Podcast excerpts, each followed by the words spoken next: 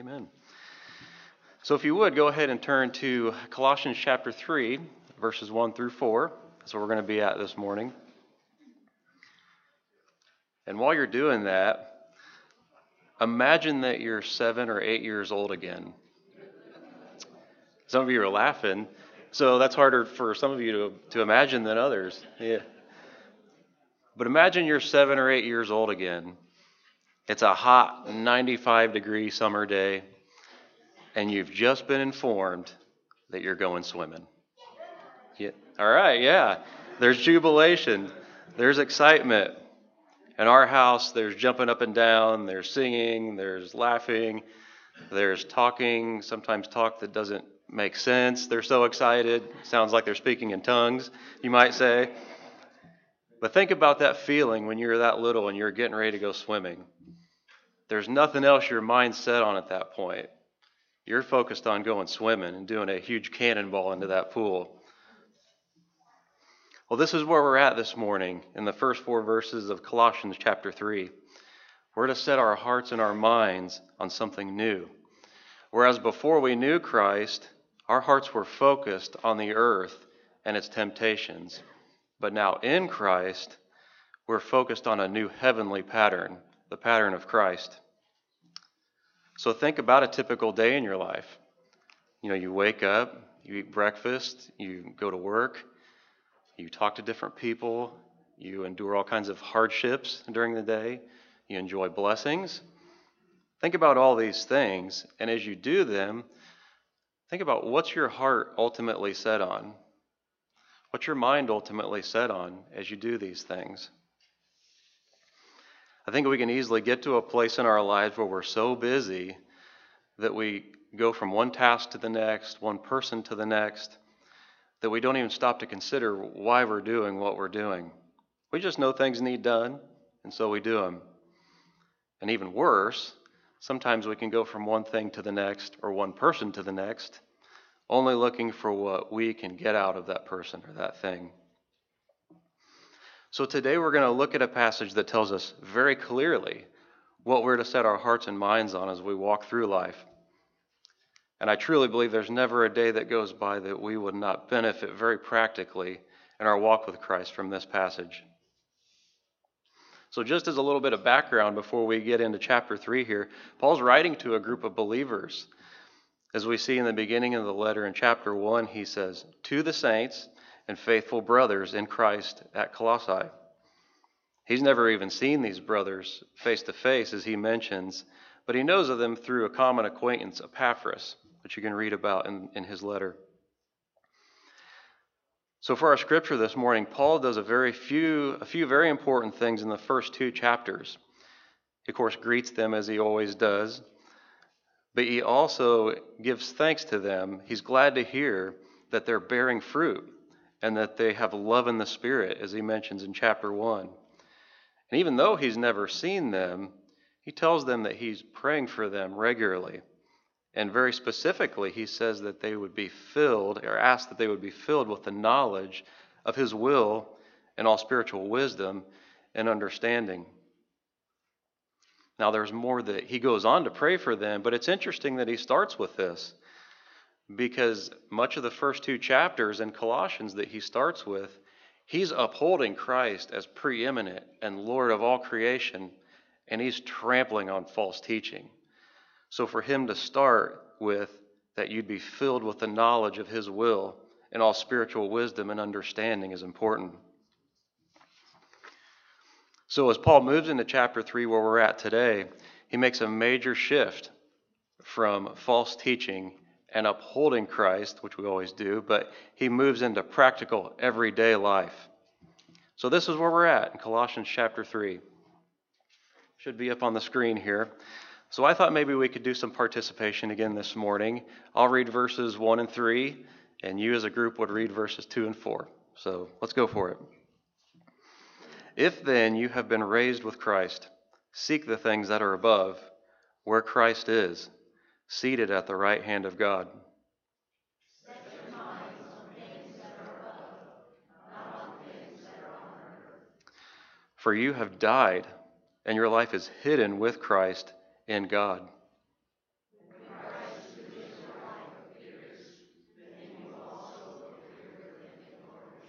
Amen. Okay, we can go home now.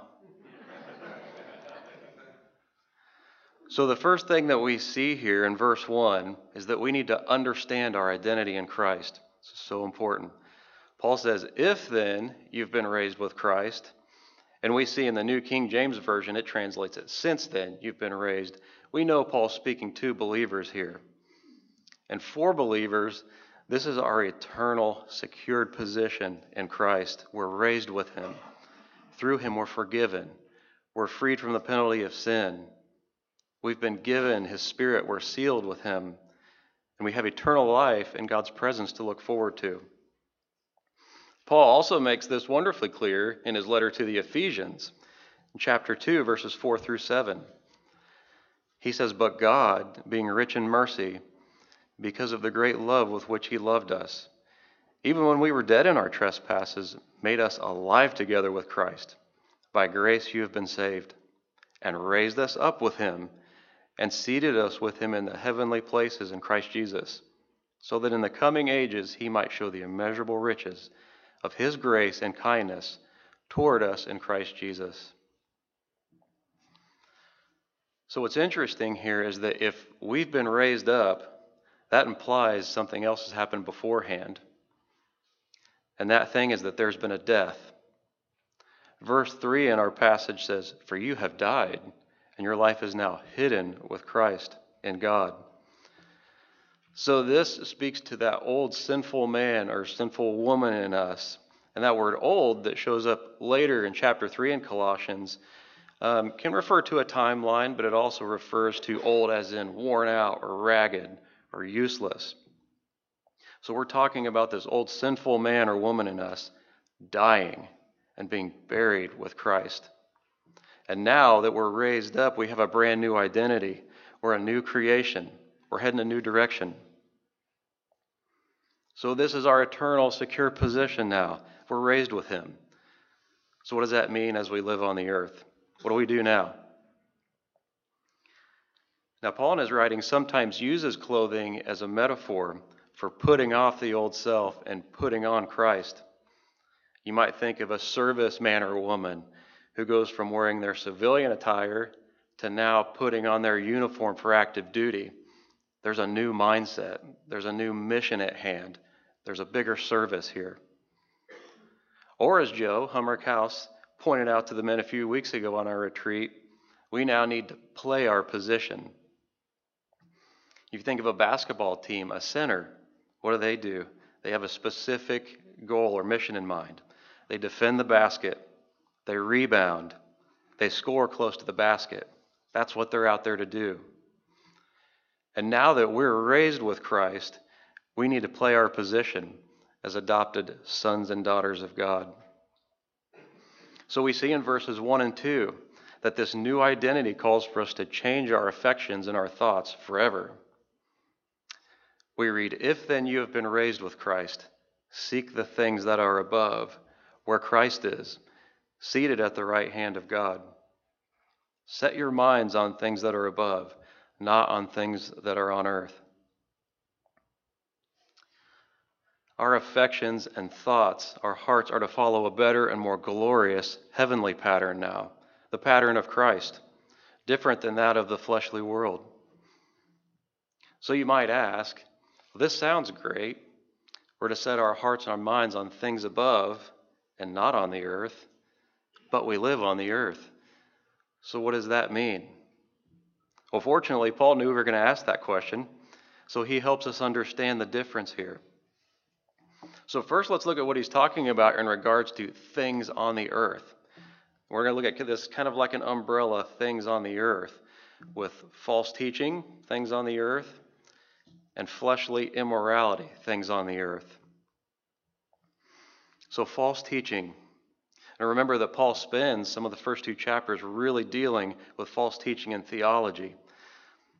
So there are a few ideas really springing up in the Colossian church that were big problems. One is we have this sort of pagan mysticism. And this was the belief that Jesus was just one in a long line of angelic emanations from God. Not really his son, but just another angel or revelation from God. This was on the path to secret higher knowledge. Some people even believe that all physical matter and flesh was evil, which led to a severe asceticism in their lives. Now here's your vocabulary word for the day, asceticism. This is the severe and excessive denial of the flesh, an overly excessive denial of the flesh to try to attain righteousness. So this lie was creeping in that Jesus was really only an angel in a long line of angels who would have been tainted by physical flesh. So ultimately we get two false teachings for the price of one here. They were denying his deity as the Son of God, and two, they were denying his true humanity as Emmanuel, God in the flesh. Big problems. Also in the church at that time, there was a legalism that was still kind of spilling over from the Jews. In a sense, they were trying to earn their own salvation by their good works. And we know Scripture clearly tells us that's impossible for us. Absolutely impossible. So these beliefs, what do? They lead to a denial of Christ as Jesus as Lord and Son of God. They deny his deity. Many times they deny our need for an atonement of our sin, and they deny the work that Jesus did on the cross, the sufficiency and the importance of it. And on the other hand, it elevates ourselves as though somehow we command our own eternal destiny, that we can earn it on our own. Not good. So no wonder Paul prayed that these people would have spiritual wisdom and understanding. And no wonder that he spends so much time upholding Christ as Lord of all and crushing false teaching. Now, these ideas are still all around us. If these sound familiar to you, it's because they are. They're still all around us. So what does this sound like today? Well, for one, if you hear the term universal Christ, just run for the hills. This is a belief borrowed from New Age teaching that Christ is in all. He's in all of us. He's in the trees and the grass and everything. We're all one in him. Now the problem with this is that it makes us God. But number two is that we forget our sinfulness and our separation from God in this belief. And it terribly minimizes Jesus' work on the cross. Or you might hear someone say, well, Jesus is a great teacher, but I follow all kinds of, spiritual leaders, and I think I've got things under control here. Or I've done more good things than bad. Sense of legalism, so I think I'm good. But we see the problems with these things. We know that we are not justified by works of the flesh, but through faith in Jesus Christ, the Son of God, the God-man. We're dreadfully sinful and in need of salvation. Jesus said, I am the way, the truth, and the life. No one comes to the Father except through me. He also says, I am the resurrection and the life. And just as a side, do you remember when Jesus said that? I am the resurrection and the life. That was right before he raises Lazarus from the dead, right? So this is one of Jesus' great walking the walk moments when he says beforehand, he calls his shot, I am the resurrection and the life. Then he walks into the tomb, and there you go. He raises Lazarus from the dead. It's awesome. So we have false teachings, things on the earth. Now we look at behavioral immorality, things on the earth.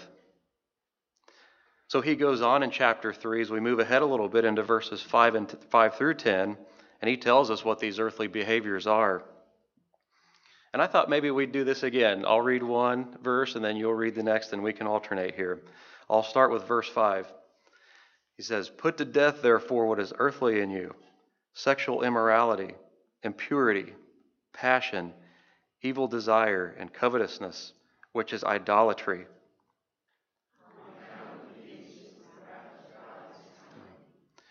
In these you too once walked, when you were living in them. Good.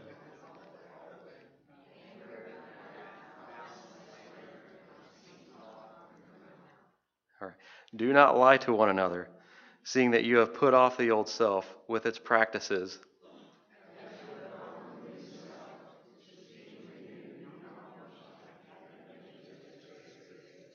Thank you.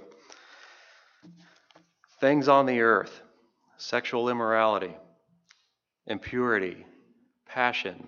And this word passion is an out of control or untamed passion. The term for sexual immorality here comes from the Greek word porneia.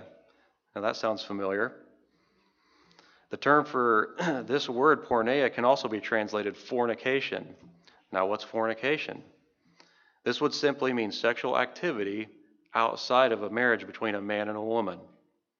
It's a giving away of sexual purity. Sexual activity outside of a marriage between a man and a woman. As if there's any other kind of marriage than between a man and a woman. The government in recent times is trying to tell us what a marriage is or expand the horizons of what a marriage is. But it doesn't change what God's spiritual reality is. He says one man, one woman in a covenant before him. So Paul uses an urgent term about these things, especially these sexual sins, put to death. In the original language, this is a really decisive, urgent phrase, meaning do it now, don't wait, put these things to death. And for good reason. They come between us in our walk with Christ. And also look closely at what Paul says in verse 6 here. We can't gloss over this. Our culture needs to hear this. Our culture is trying to minimize sin or even completely do away with the idea of sin. But look at what he says. On account of these things, the wrath of God is coming. Now, that's serious. On account of these things, the wrath of God is coming. So lest we minimize sin. So parents and grandparents, we need to teach our kids and our grandkids the beauty of modesty. The beauty of modesty. The sacredness of the bodies that God's given us. We're living in such a hyper-sexualized culture. You can't lift your head for more than a minute without being bombarded with some sort of sexual image. We need to teach our children and our grandchildren the beauty of modesty and how much God values it. They need to understand the sacred nature and purpose of their bodies. So we can't allow our sickening and grotesque culture to shape or form what's good or evil for us. I fear this is already happening in many churches where there's a desensitization to evil. We don't want to allow the news or anything on TV to tell us what's good or what's evil. And I would suggest don't trust institutions or agencies to tell you what's good or evil. Only God defines what's good and evil by his word. And anything that stands in the way of his goodness and his purpose is evil. Very simple definition of evil. Now, if you're part of an institution, separate from the church that follows God's way, that's great. But don't count on it lasting long. We know from history it probably won't. We really only need to look to our prestigious universities, our Ivy League schools that began as pastoral training grounds that are now home to the most twisted, evil thought you can dream up. So only the word of the Lord stands forever. So things of the earth, we're to correct false teaching, and we're to put to death immorality in our lives. All right, you guys doing okay? Good?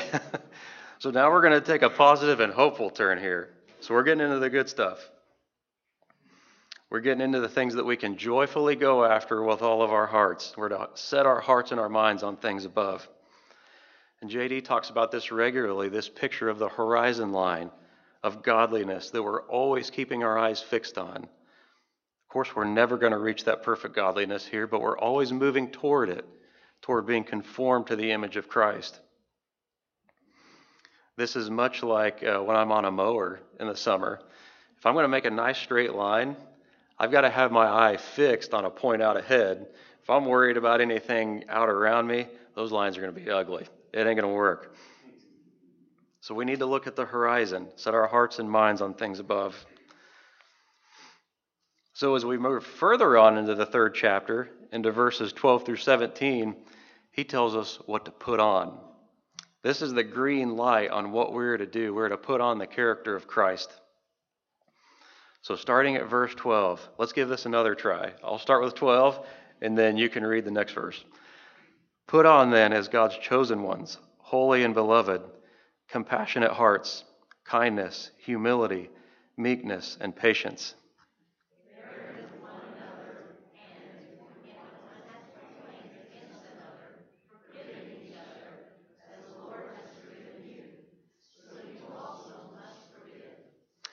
And above all these, put on love, which binds everything together in perfect harmony.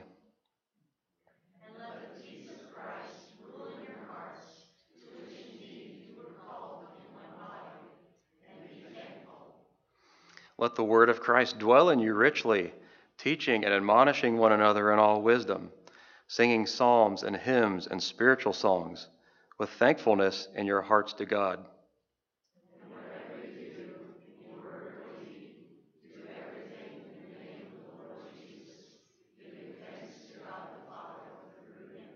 All right, very good. That was much better that time. This last verse 17 is really a good summary statement for what we're talking about this morning, setting our hearts and minds on things above. Whatever you do in word or deed, do everything in the name of the Lord Jesus. So as Paul moves into what we're to put on, the first thing he does again is remind the Colossian people who they are. He tells them they're chosen. They're made holy. They're beloved. It's so important for us to remember, going back to our first point, who we are in Christ. Paul says, since you've been raised, we're now ambassadors for the Lord Jesus on the earth. This is our new identity in which the Spirit of God takes up residence in our lives, and he spurs us on to godly living with compassion and kindness and humility and forgiveness. So what does this look like in daily life? This is where the rubber meets the road. It might look like showing patience and kindness to that person at work that's driving everybody up the wall. You've never met that person, have you? Yeah. Okay. Every day. Might it be possible that they're actually in terrible pain and need a kind and listening ear? It might look like forgiving that person that you're harboring hatred for. The Lord showed us the pattern in this by laying down his life while we were still sinners. It might look like giving or receiving a loving correction from a brother or sister, as difficult as that is, and still being thankful for it. It might look like dropping everything, sending that card of encouragement, or even visiting a brother or sister who's hurting and who's in need. It might look like dedicating the day to God's glory and service to the Lord before your feet even hit the floor in the morning when you wake up. It might look like not having to dominate in an intense discussion to have the last word, especially after you've already given loving truth. I remember early on in marriage, Brittany and I, we'd have these fun conversations, you know, we'd banter back and forth about our preferences or, you know, who's better at this or whatever. And so we'd kind of have these fun discussions. And of course, her mind is like, for those of you that know computers, it's kind of like her mind is like this, the Pentium i7, you know, the top of the line, and just it's like flies through everything. And I'm like the Intel Celeron processor that's still like chewing on that Word document, you know. So, but anyway, we've had those fun discussions in the past, and of course she'd always get the best of me. I mean, her mind just works better than mine. One day, finally, I kind of had enough of it, and we had one of these discussions where we were, you know, having a good time or whatever, jabbing each other, and I was kind of walking out of the room as, you know, as our conversation was wrapping up, and she thought she had that last little zinger on me, you know. And I just stopped at the door, kind of turned around, and I said, last word. And then I walked out. That's all I could come up with.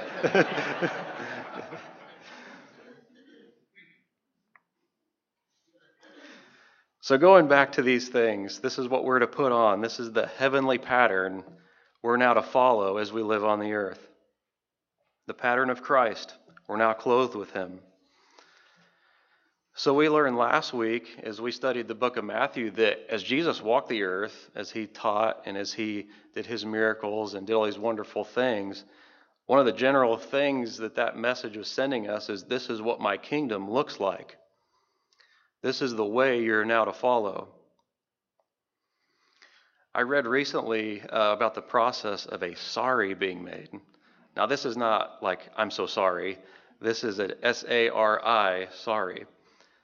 It's a beautiful woven, and there's a picture of it there, woven fabric that ladies wear in India on their wedding day. It's woven out of gold and silver threads along with other vibrant colors. And in some cases, when they're made, a father and a son will work together on this. The father sits up on a platform at the loom with the pattern in mind. He knows what's coming. He knows what he's doing. And in his fingers, he's got all the different color threads that he's weaving in and out. The son, on the other hand, is intently watching his father. And at his father's command, the son simply just moves the shuttle from one side to the other and back at his father's command, at his nod. Soon this beautiful pattern starts emerging. The son doesn't know what's coming, but the father does. And so now this picture is us right now. We now follow the Lord's pattern and obey him at his command, even if we don't know what's coming. All the while, he knows this beautiful tapestry he's making, us being conformed to the image of Christ. And speaking of heavenly patterns, let's talk about heaven. Let's allow our eternal hope to fuel us now to holy living. So back to our swimming adventure here. You're 7, 8 years old. You've just gotten to the pool. You're gearing up for that big jackknife. This is where we're at in verses 3 and 4 here. He says, "For you have died, and your life is hidden with Christ in God." You're completely immersed in him. "When Christ, who is your life, appears, then you also will appear with him in glory." Amen?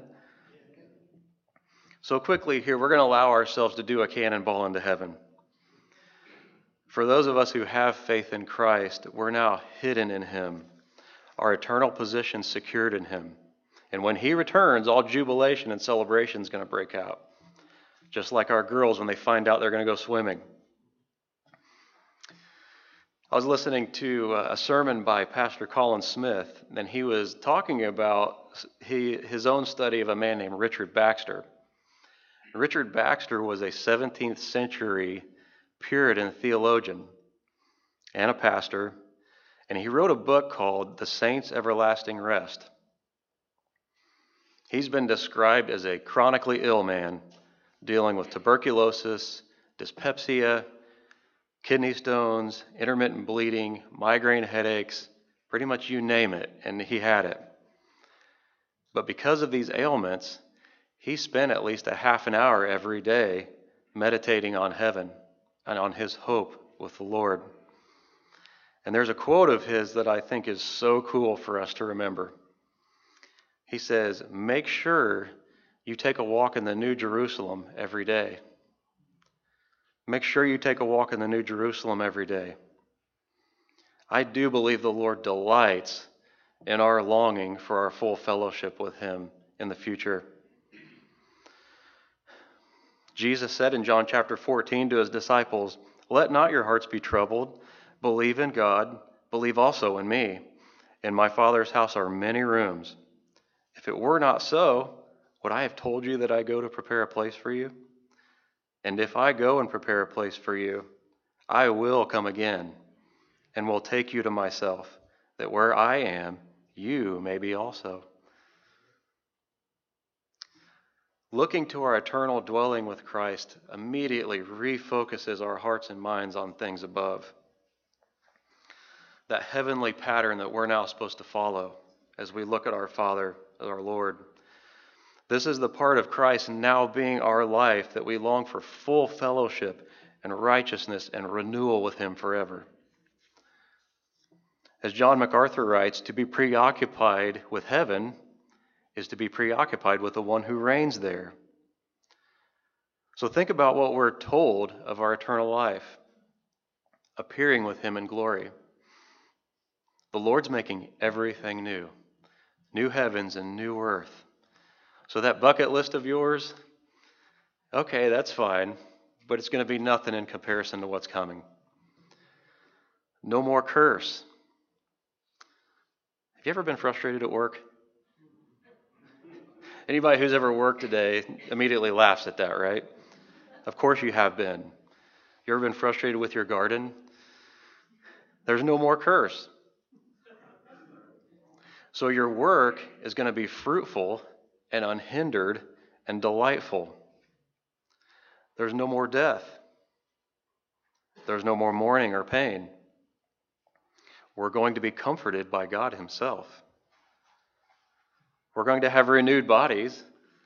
So you're going to remember what it feels like to be 8 years old and so excited to go swimming that you're going to jump out of your shoes. Amen. And ultimately, God's going to be with us. We'll be his renewed people, full of joy and righteousness, bursting with life. And I'm excited about that as a super introvert, bursting with life. So let yourself take a walk in the New Jerusalem every day, and let it fuel holy living as you set your hearts and your minds on things above, as you follow this new pattern the Lord set for us. And why wouldn't we think about that? This is our eternal home. After billions upon billions of years, we're going to be there billions upon billions of years, and then more, and then more. No end. He, Jesus, is our eternal home, the resurrection and the life, both now on the earth and forever. Let's pray.